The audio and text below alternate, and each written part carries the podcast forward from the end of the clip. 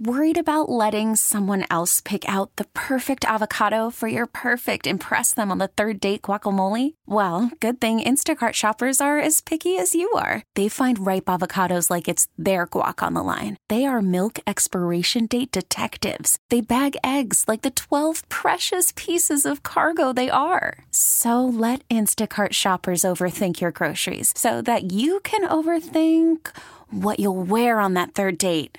Download the Instacart app to get free delivery on your first three orders while supplies last. Minimum ten dollars per order. Additional terms apply. T-Mobile has invested billions to light up America's largest five G network, from big cities to small towns, including right here in yours. And great coverage is just the beginning. Right now, families and small businesses can save up to twenty percent versus A T and T and Verizon when they switch. Visit your local T-Mobile store today.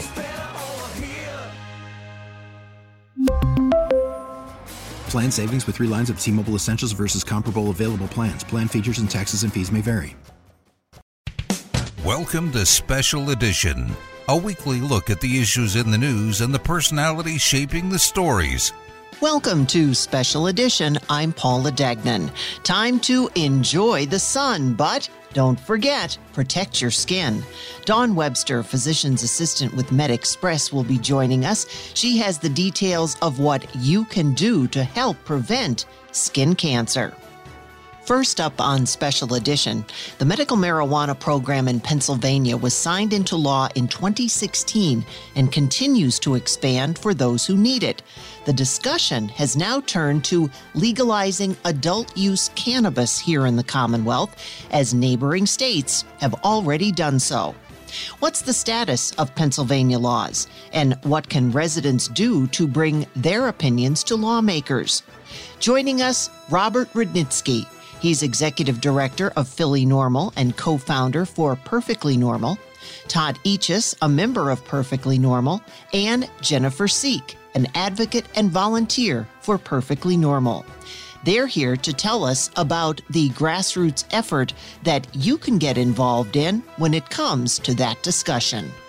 We'll start off by introducing you to Todd Eachus, who is going to give us the background of Perfectly Normal. Fantastic, Paul. Thanks for having us here uh, to be able to talk about what Perfectly Normal is doing all across Pennsylvania. We're focused on reaching out to constituents, average people across Pennsylvania who care about adult use cannabis being legalized. And Perfectly Normal was formed by average citizens, advocates, and people involved in the cannabis industry in Pennsylvania, so we can better articulate what it is that is important in advancing adult use cannabis in Pennsylvania, because most of us in Perfectly Normal, we know about what this business is, and we know what it is to be involved in this activity. So, you know, Perfectly Normal can be reached at perfectly normal dot info. That's our website. But we also uh, have Thursday night calls where we ask constituents and citizens to come onto those calls, and people can directly engage with their legislators, senators, and state house members, so we can talk to people directly about why we believe that it's time to pass adult use cannabis in Pennsylvania and get people actively involved and talking directly to their elected officials. So just to give everybody a little bit of background of who else is in our conversation here, now I'd like to bring Robert in. And perhaps, Robert, you can tell us a little bit how you're involved and what role you're playing in all of this. Yes, thank you, Paul. And yes, thank you for having us uh, on the show today. I appreciate that. We started this because we were very concerned about the way that legislation is starting to take shape in Pennsylvania. There are certain issues that are clearly uh, unresolved issues, simply like uh, the D U I issue, where we have five hundred thousand medical patients right now that are in harm's way for D U I concerns. We also have concerns about small business and our constituents being able to get involved in the industry. In the uh, medical program, which we do have a great medical program, unfortunately, the barrier to entry was a really, really high for almost anybody uh, localized in Pennsylvania to get into the industry. Now, as a result of covid nineteen, we see uh, that jobs and small business opportunities are extremely critical. Uh, and we see that the cannabis industry can clearly be something that uh, could be a gateway to prosperity to the citizens of Pennsylvania, as opposed to the large M S Os, the ones that are often referred to as the Walmarts of cannabis. And now I'd like to bring Jennifer in. Jennifer, you can give us your background now and how are you involved in all of this? I basically just got involved uh, through those Zoom calls that we're talking about. I'm a medical cannabis patient, and I'm also a home health care worker for a man that is a medical cannabis patient. And I directly see the healing properties of this plant. I originally got called in because I wanted to start a craft grow, and I wanted to find out more about legislation regarding legalization in P A. And I was just concerned about those multi-state operators, the M S Os, and how they might affect people like myself being able to be involved in the cannabis industry. So it was just a concern I had. And then now I'm involved in helping get other people like myself involved. I'm going to stay with you for just a moment there and ask you, what is that like?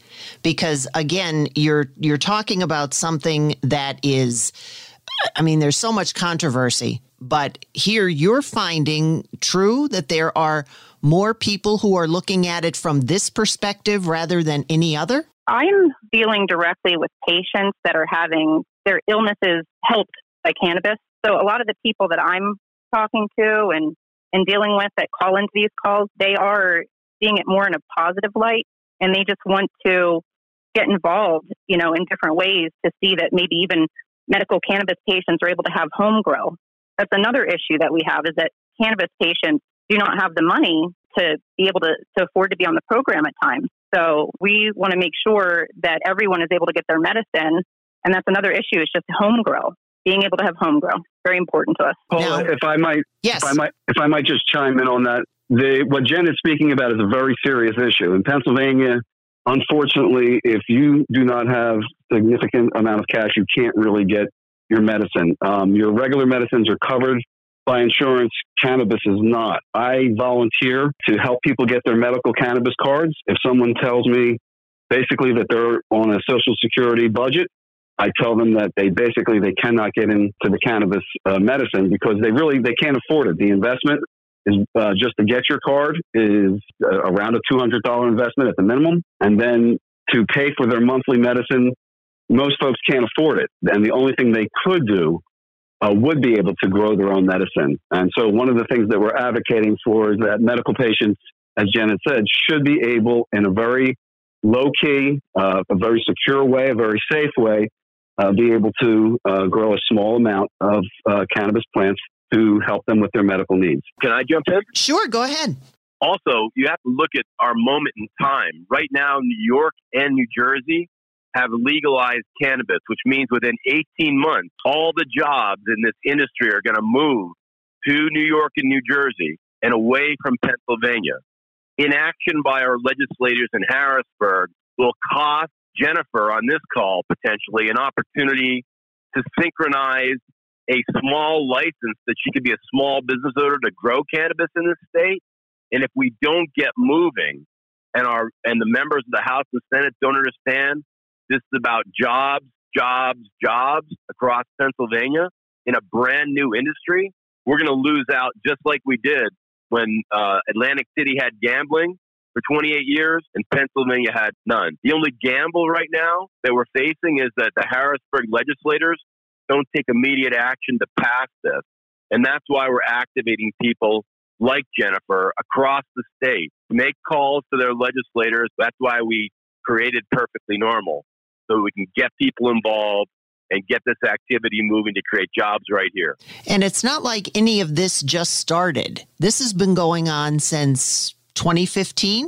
So what hasn't changed? In two thousand sixteen, we passed the medical cannabis bill, and that allows for patients under the law, Act sixteen in, in, in the state of Pennsylvania, with certain maladies, health problems, qualify for a medical marijuana card and then get their medicine from a doctor who would make a recommendation.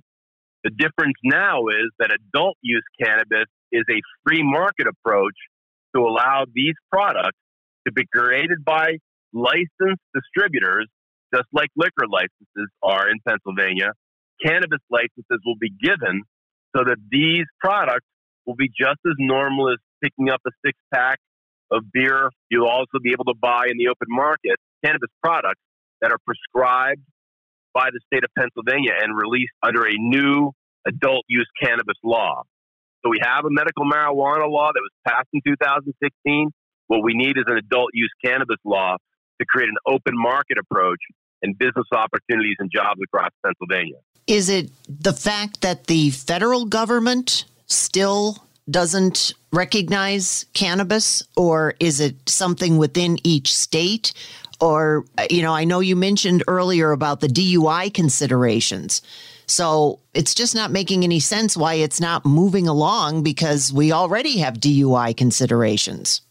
First of all, if you look at the way that the medical program changed in Act fifteen, it took uh, women sleeping in the rotunda in Harrisburg for months on end before Governor Corbett would even consider, and he did not consider it. It took Tom Wolf getting in office to actually change the law. So during that process, just getting the cannabis law changed, there are so many issues when you take something out of prohibition that have to be rewritten that they just don't do it. So what they did in order to expedite it, we changed the law, but we didn't change the parameters around it. So here you have, you know, cannabis is legal in Pennsylvania. And then here's another complication. You ready for this one, Paula? In Philadelphia and in five other counties, we have what's called decriminalization. So in Philadelphia, it's it's under an ounce is decriminalized. So less than one ounce of cannabis is decriminalized. If you step over the county line, which is what we call Pennsyltucky, that same ounce could cost you some severe penalties, to the point of some folks have done have, have dealt with jail time. We've had folks that have served uh, many years and then come out on parole and have a felony on their record for just basically uh, no more than less than an ounce. Uh, and that's in the past. But moving forward, even now in Pennsylvania, we still have the same issues because the laws haven't been amended. So when you get to the, uh, the D U I issue, here's the problem. T H C, which is in your bloodstream for thirty days after you smoke cannabis, it's traceable by, by a blood test. Right. So what happens if you were to smoke cannabis today, just God forbid that you were in an accident and it was a very bad accident where the point that maybe there was a fatality and they had to pull blood, you'd actually have T H C in your system. They would consider you D U I at that point, regardless of anything else. You're now at D U I, and now you have to go through everything under the sun, and possibly you may not be able to get out of a severe penalty, whichever comes along uh, with the D U I and whatever you've done in the accident. So you have to get yourself an attorney. You have to pay for all the fees. You have to pay for everything. And meantime, you've also paid to have your medical card. So you pay a tax to have your medical card. And the only way to be free of T H C is to not have smoked for thirty days. So how is it possible to have a medical card and not smoke for thirty days or not use the plant for thirty days? It's just not. Still, in our uh, legislative system regarding the driving code, you're considered D U I. So we're trying to get that changed, but as we speak, you're still D U I today. Over five hundred thousand plus medical patients are still at risk for D U I. Which is very interesting when you consider that other narcotics that they may be taking, and Jennifer, maybe you, maybe you can jump in on this one, would be something to be concerned about if you're going to be driving or maybe even using a can opener in your kitchen.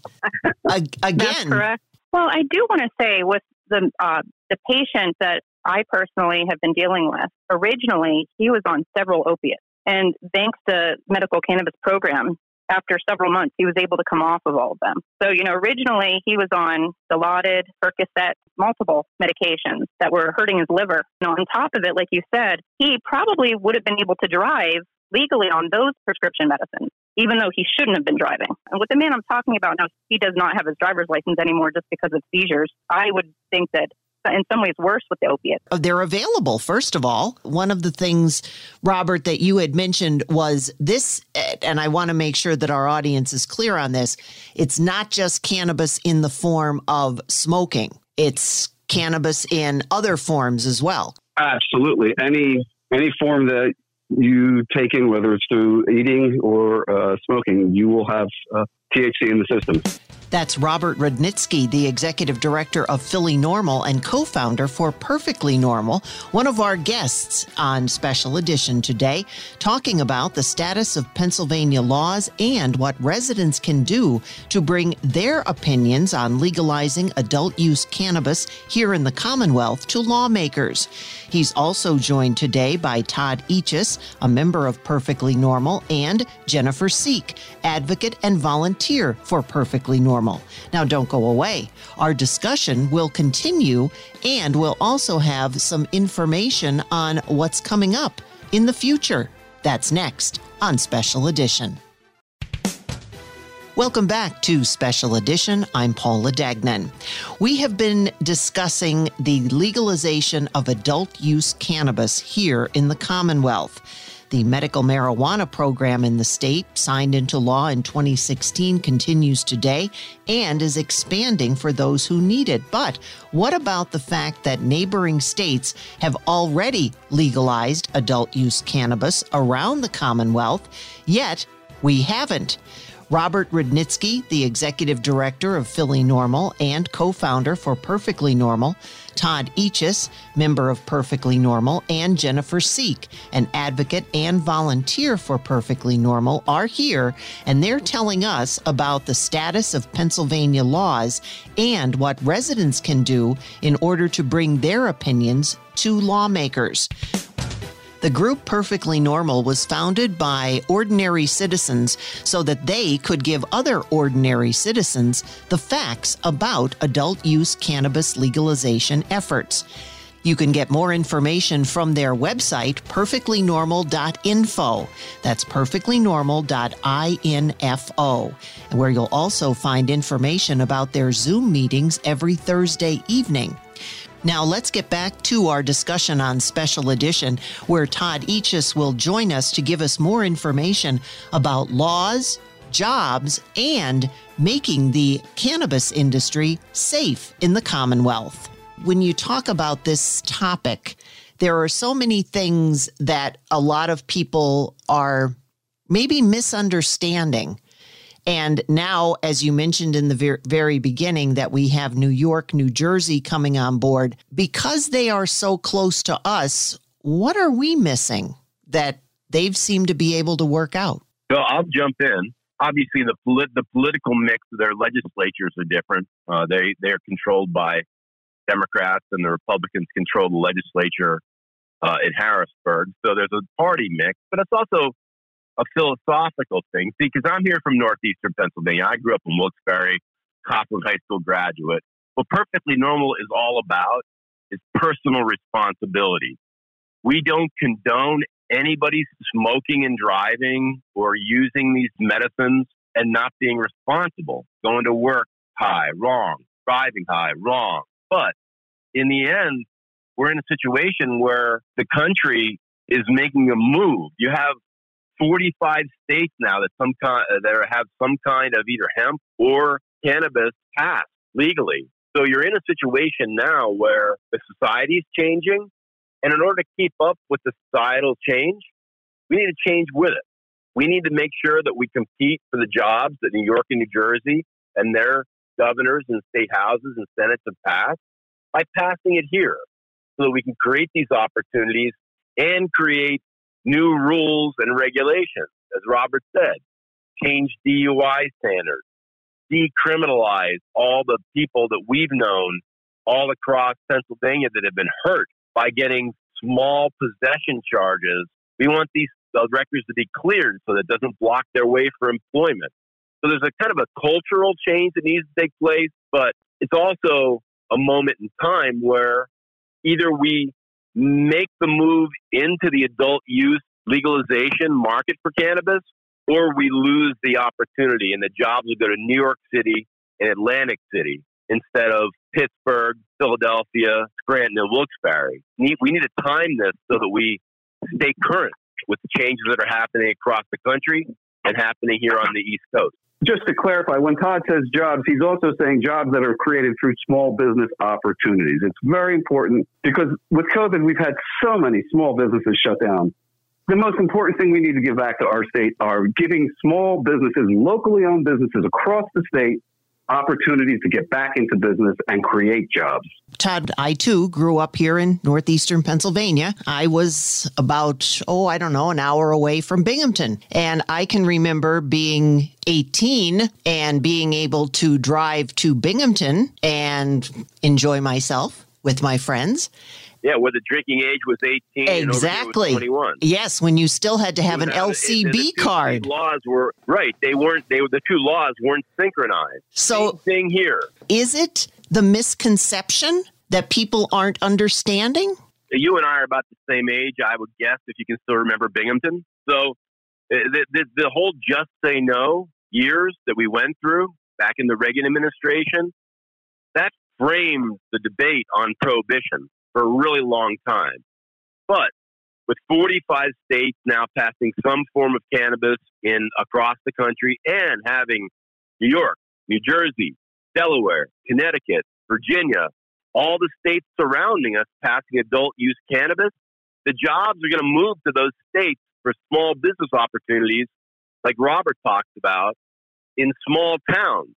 This isn't just a Philly or Pittsburgh thing.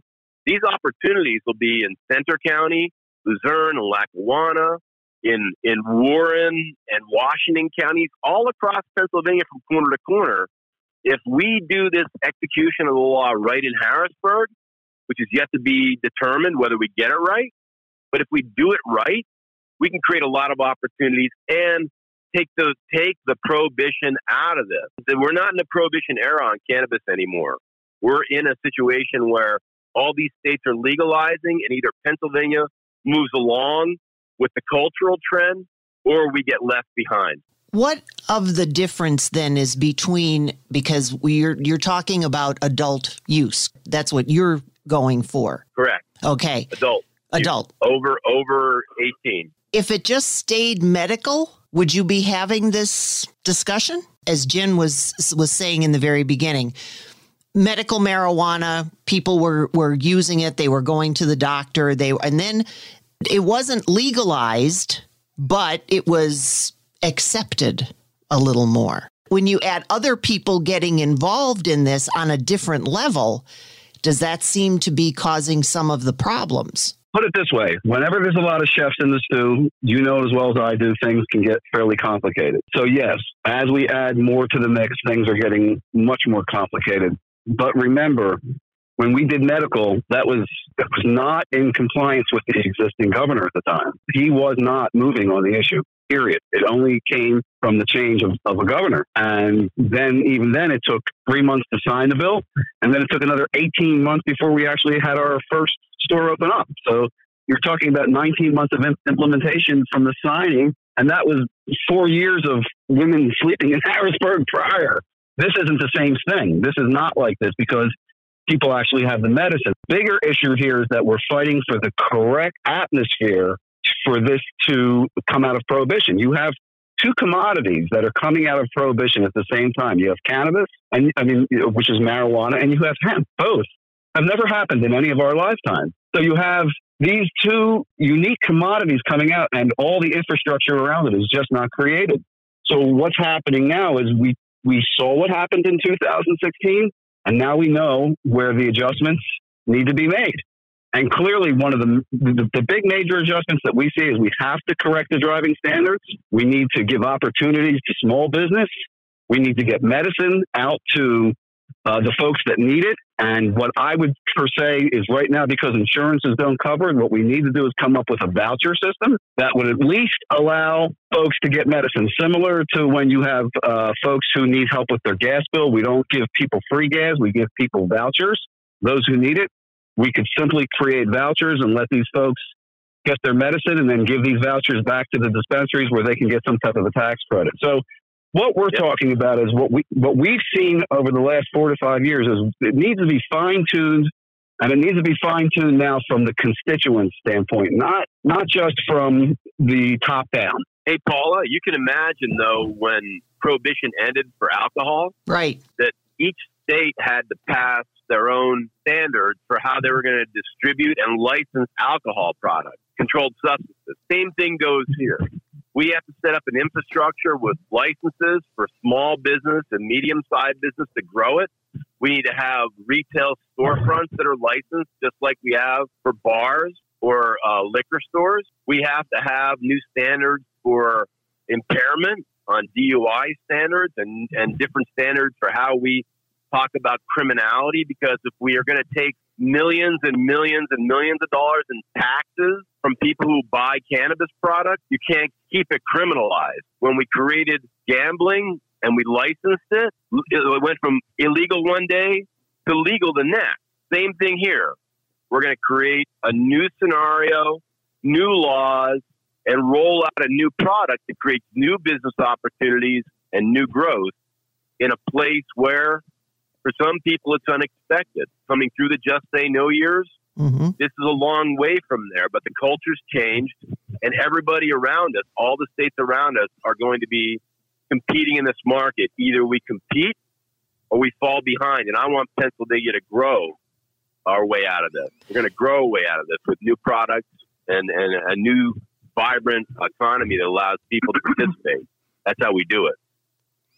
If all of this does come to fruition, what happens because of the fact that the federal government hasn't recognized anything as far as all the states are concerned? Does that still keep a lid on what you can do, what you can't do? Last week, the, the House passed the Cannabis Banking Act, which allows for cannabis businesses across the country to use F D I C-licensed federal banks. That's yet to be passed in the Senate and get on to, uh, the president's desk. But you're going to see more of this trending. You're going to see cannabis removed, possibly in this next year, from the Controlled Substances Act. Right now, T H C and marijuana are a controlled substance like, like opioids or fentanyl. That needs to come off and become either a Schedule two or a Schedule three substance, so that there is no criminality involved in this. And also, it synchronizes with the way the medical system can prescribe or recommend these products. There's more work to be done at the federal level, true enough, but with Virginia, Connecticut, Delaware, New York, and New Jersey all moving to adult use cannabis and saying to the their, our federal counterparts, federalist experience, the state's experience of moving in the in the democracy in this country. Sometimes states move the federal government toward action, and other times the federal government takes action, like on civil rights, to change the society. In this case, states are taking the lead. They're seeing this economy in COVID become a negative growth economy with less jobs and small businesses falling apart, and they're seeing an opportunity for a whole new industry to be created before our eyes. But we have to get it right. And that's why we created Perfectly Normal, so we can activate average citizens who see it our way, that the society's got to change, and we want them to call their legislators so they can reach out and get to know their members of the House and educate them about what uh, this really means in a way that's perfectly normal, not Harrisburg normal. Jennifer, the people that you have come in contact with, what are you hearing? A lot of what I'm hearing, like if you're looking for anything negative that I'm hearing, is um, when I'm calling the legislators and talk, speaking with people at their office and even just speaking with regular people, I'm hearing that people are very concerned about children and the safety of children. And what I would have to say to that is, number one, perfectly normal. The safety of our children is a top priority. I'm a mother. I have children aged preschool all the way up to college. So that is my top priority. And the way that we are suggesting that it's handled is very similar to the way that the medical cannabis program was handled, that everything is labeled, put in securely locked child-safe bottles, and nothing should be marketed towards children. If you're concerned, if everything has been going over well with the medical cannabis program, and everything and the adult use cannabis would go along the same lines as the medical cannabis program. Robert, what do you see then coming down that people like Jennifer uh, and others who are hearing this and saying, well, yeah, gee, there are people out there who are trying to do something about this. So what can I do? I want to get back into yep. the phone call that comes up uh, with you folks every Thursday evening. But besides that, what are other things that people can do? Well, I would tell you right now, as Todd had mentioned, first and foremost is contact your leg- legislators, you know, whoever, you know, your senators, your state reps, and just let them know uh, your experiences, you know, just be straight with them, because the best approach is transparency. And honestly, medical uh, users of cannabis can clearly convey their thoughts and their feelings to the legislators. The second point I would bring about is that I would say for the last five years, I'm a bit crazy. I would get up on the weekends with my volunteers and we would set up free at our local flea market from six o'clock in the morning till six o'clock at night. We would set up free registrations for the public. And you would be surprised that I would say ninety percent of my clientele are over the age of forty, don't even realize that we have a medical program. They don't even realize that it's legal. And most all of them are just thankful once we explain to them how it came about. Only problem that we have is most of them just can't afford to get into the system. But surprisingly, most of the folks that were hurt by prohibition uh, were are certainly in the forty to seventy bracket. And these folks live all over Pennsylvania. And most of them, just the biggest problem they're concerned with is the, what should I say, the harm that would come to them because of the illegal nature of cannabis. But once they find out they can talk about it, you would be surprised. It's like everybody comes out of the closet. The bulk of the folks that I speak to are certainly over forty years old. The idea that you are here and you are introducing many of us to perfectly normal dot info, which is your website, that in itself can start a discussion. Because if people only hear one thing, then they're not going to understand the whole scope. About how many members do you have? Hundreds. Yeah, yeah. Perfectly, perfectly Normal is comprised of other organizations. So not only do we have our own membership, but it extends to the membership of the other organizations. And one thing I, I would like to say is that uh, back when cannabis came to its uh, medical legality back in two thousand sixteen, I opened up uh, teaching uh, for the classes. And our classes, we were filled with hundreds of students every weekend, which we're still in contact with. That's not the point of why I'm bringing that to your attention. What we found was that people had saw the billboards on the highways, and they just couldn't believe that there was some number to call and legally talk about this. So the, the problem that you have in Pennsylvania is, in order to unify people, we have to come to a place where we can unify, and there is no unifiable table. So that's why we formed Perfectly Normal, was to allow everybody to come to the table and discuss this in a rational, realistic manner. So, and that's how it came about. And one last note, too. My mother, who passed from cancer, we had uh, a plethora of medical pharmaceuticals to help us with, and we eased her into the next level using uh, cannabis. She couldn't eat. We would put a cookie under her tongue, and when she passed, she passed, you know, very compassionately. I, I'm sorry for your loss. My husband had Parkinson's, and he also had the cannabis card, and uh, we were able to use it for a little while, but then he just got to a point where it wasn't, nothing was helping. But it is interesting when you when you hear it from someone else's perspective, because again, like I said, people hear you say that, and they immediately look at you and go, oh, how can you do that? It's, it's illegal. Also, to your point, and I'm sorry for your loss, but your husband probably never used cannabis before, did he? No. Okay, so that's what we find, is we find folks that have never used it before.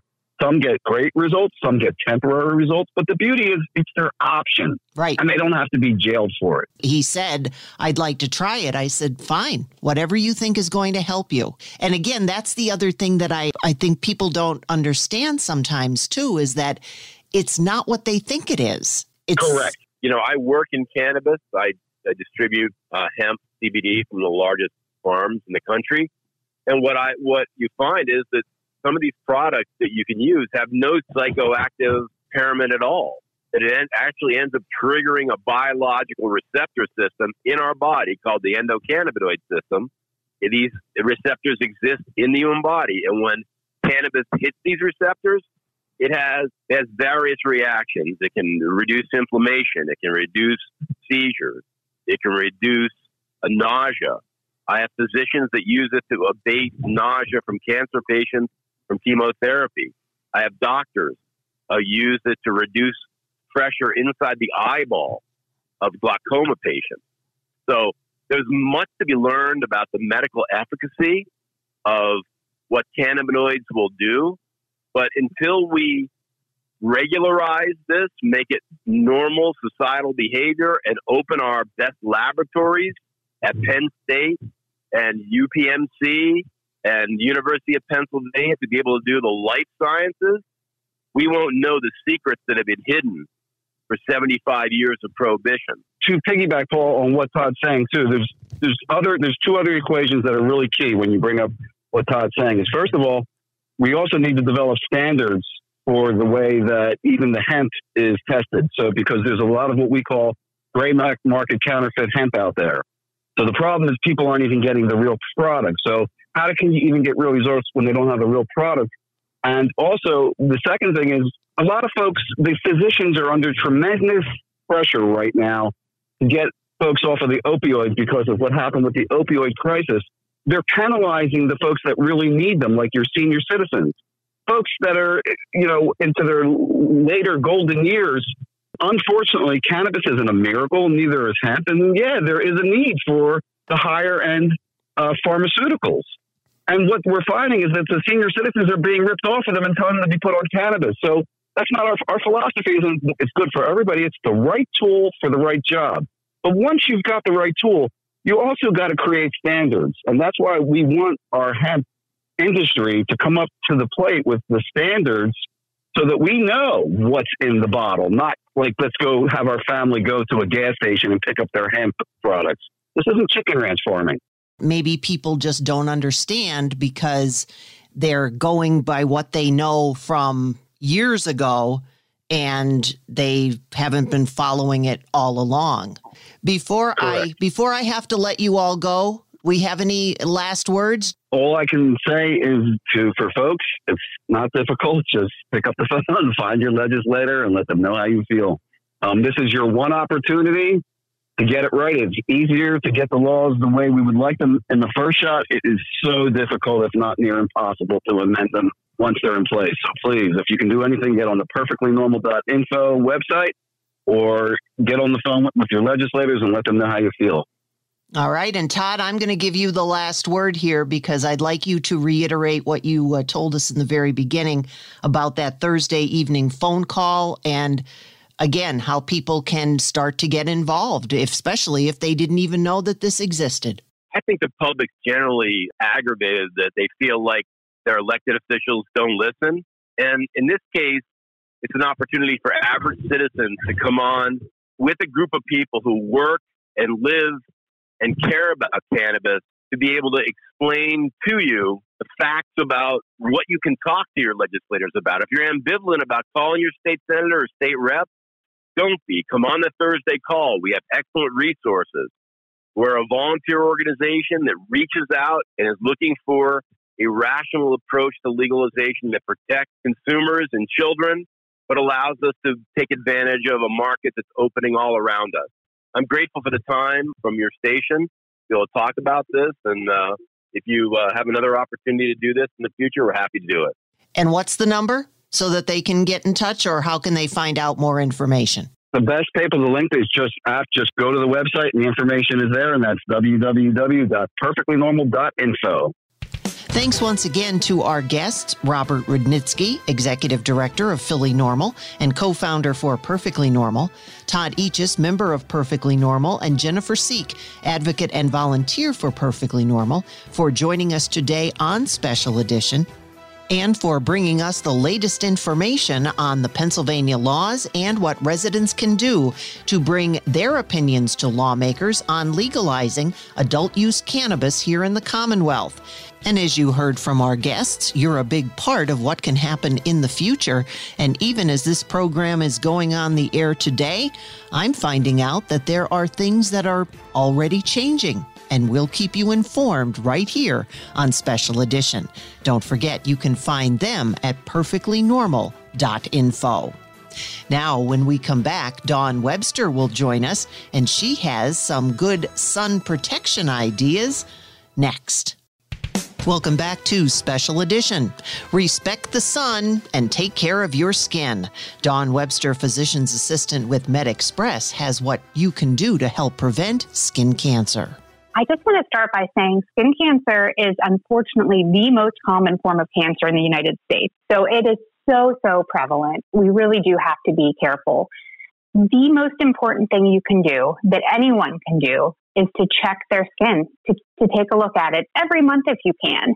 And that's really the only way to know if you have skin cancer, is by looking for any changes. Now, when you say looking for any changes, what exactly do you mean? You might get a freckle here or there. So what exactly are we looking for? So when I say changes, I really do mean changes, because unfortunately, skin cancers can look like anything. There are three common skin cancers: basal cells, squamous cells, and melanomas. And they do all typically look a little bit different. The basal cell cancers, they're going to look like a raised, smooth, either skin-colored or maybe slightly red lump. And then there are squamous cells, and those, they can be scaly. They can look like a, a wart or even a, a scratch or cut that kind of bleeds and doesn't heal. And then there are melanomas, which are the scary ones that you hear most about in the news. And those are typically brown or black, and they can look like a mole. And if people have a lot of them and aren't paying attention, that's how they can get missed. When we're talking about uh, trying to diagnose ourselves, uh, sometimes that's not a good idea. So when do we actually go to our doctor, and do we start with our primary doc and then go from there? Well, you can. So you can absolutely start with your primary care doctor. It's a great idea, though, to get a dermatologist and to go once a year, or if you're high risk, twice a year, and have them do a full body scan. They have a magnifying light. They have a special, it's a different color light that looks at every single little bump on your body, and they can tell that looks okay, that looks suspicious, we need to keep our eye on that. And the only way they know is by getting a baseline. So if they see something suspicious, if it's just a little bit suspicious, they may have you come back in a couple months. If they see something very suspicious, they're going to take a small piece of it for a biopsy and send it to the lab and see what type of cells are in there. But really, if there's something you're worried about right away and you, you don't have a dermatologist, your P C P is a good place to start. But if you do have a dermatologist or you have some time, try to try to get in with them. Start getting in every year to get a, a general skin screening. And you mentioned squamous cell. That's one of mine. And I thought it was a bug bite, and it went on for several weeks. But then all of a sudden had another appointment with my primary care doc, just routine, and said, "What's this?" And she said, "That looks like a squamous cell to me." That's just from my perspective. It can happen to you. Yes, it can. And that's that's what is a little bit scary about them. They can look like a little patch of eczema or dry skin. They can look like a bug bite. They can look like a scratch that's just not healing. So really, just like you said, the most important thing is if it's lasting longer than a normal scratch or bug bite or dry skin would last, then you do want to bring it to someone's attention. I did tell my dermatologists, who are also wonderful, that I'm sorry, but I just can't stay out of the sun. I know they've given me some tips, so maybe I can hear them again from you that would help keep me and others like me safe so that we don't have these major problems come up with skin issues. So obviously, the most important thing would be, if you can, to stay out of the sun, especially midday. ten a.m. to four p.m., those are the worst times for U V exposure. And that's the U V exposure is what can cause the skin cancer. So the most important thing would do to do would be to stay out. But if you can't, then cover up. Stay in the shade, wear clothing that covers your arms, your legs, wear a hat with a wide brim to cover your face, and then also sunscreen. So sunscreen's important. So always put S P F fifteen or higher on, and then sunglasses to protect your eyes. And then obviously, we definitely want you to avoid indoor tanning. One of the other things that I learned, which I was not aware of, was that you can even develop a skin cancer under your fingernails or toenails? Yes. You can develop them anywhere. I wasn't aware of that at all. So that's another good thing, to take off the nail polish every once in a while. And I make it sound like it's more women, but that's not the case either. No, absolutely not. Um, men and women both can get skin cancer. And the people that are at a higher risk are the fair-complected people. So people with lighter skin, blonde hair, red hair, blue eyes. Those are the people that really, unfortunately, because they get sunburn easier, can get skin cancer easier. But it, it is any gender. Especially when we're talking about where skin cancers can develop. A lot of times, especially in the summer, we're outside and we don't wear a hat. So that brings the scalp and even the tops of the ears into play, where people don't even think sometimes, how am I going to put suntan lotion in my hair? Right. Yes, that's why hats are so important. And you can spray your hair with the spray sunscreen, spray your scalp. But really, I think a hat probably would be the best way to make sure you get adequate coverage. When a person is then diagnosed with skin cancer, is it, because you mentioned melanoma and melanoma being the worst, that is it possible that you may start out with that stage if you let something go untreated that long? So melanoma is the type of skin cancer that everyone worries about because it's it is unfortunately the one with the the, mo- the most fatality, highest fatality rate. Now, melanoma typically is easily identified if you're paying attention. So you really do need to pay attention to your skin, to your moles. So melanoma is the one that is typically brown or black in pigment. So this is the one that's going to look like a mole. If you don't have a mole and you notice a new one, then yes, get it checked. Or if you thought you had a mole there, but it seems to be changing, then you also want to get that one checked. The the squamous cell cancers and the basal cell cancers, those are very, very slow growing. So those are the ones that even if you do catch them later, they're very highly curable. The, the melanomas, those are the ones we worry about because those are the ones that do spread faster.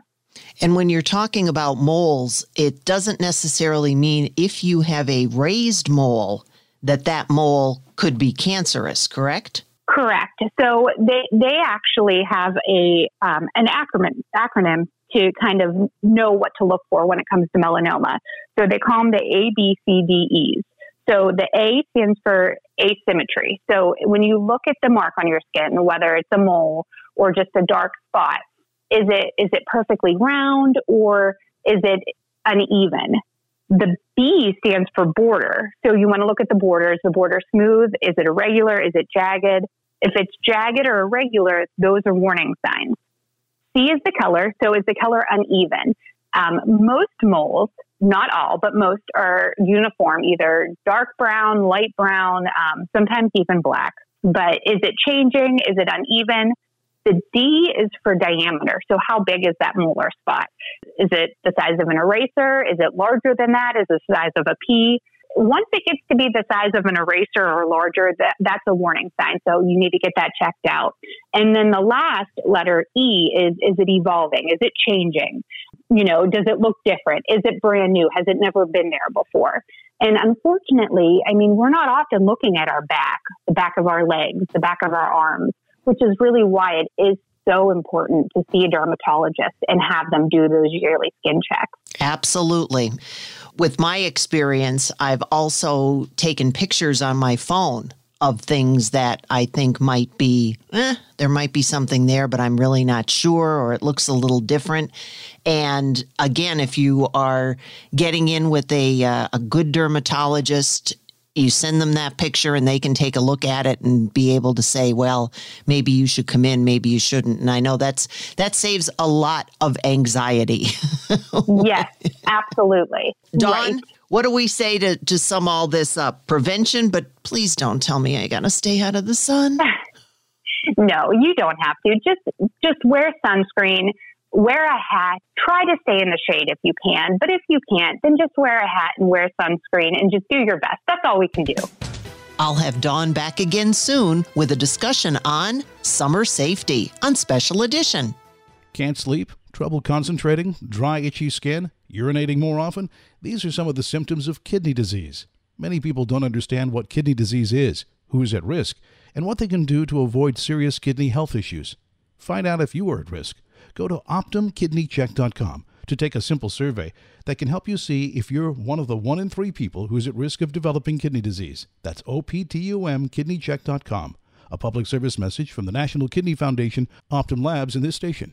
Thanks for listening to Special Edition, a weekly look at the issues in the news and the personalities shaping the stories.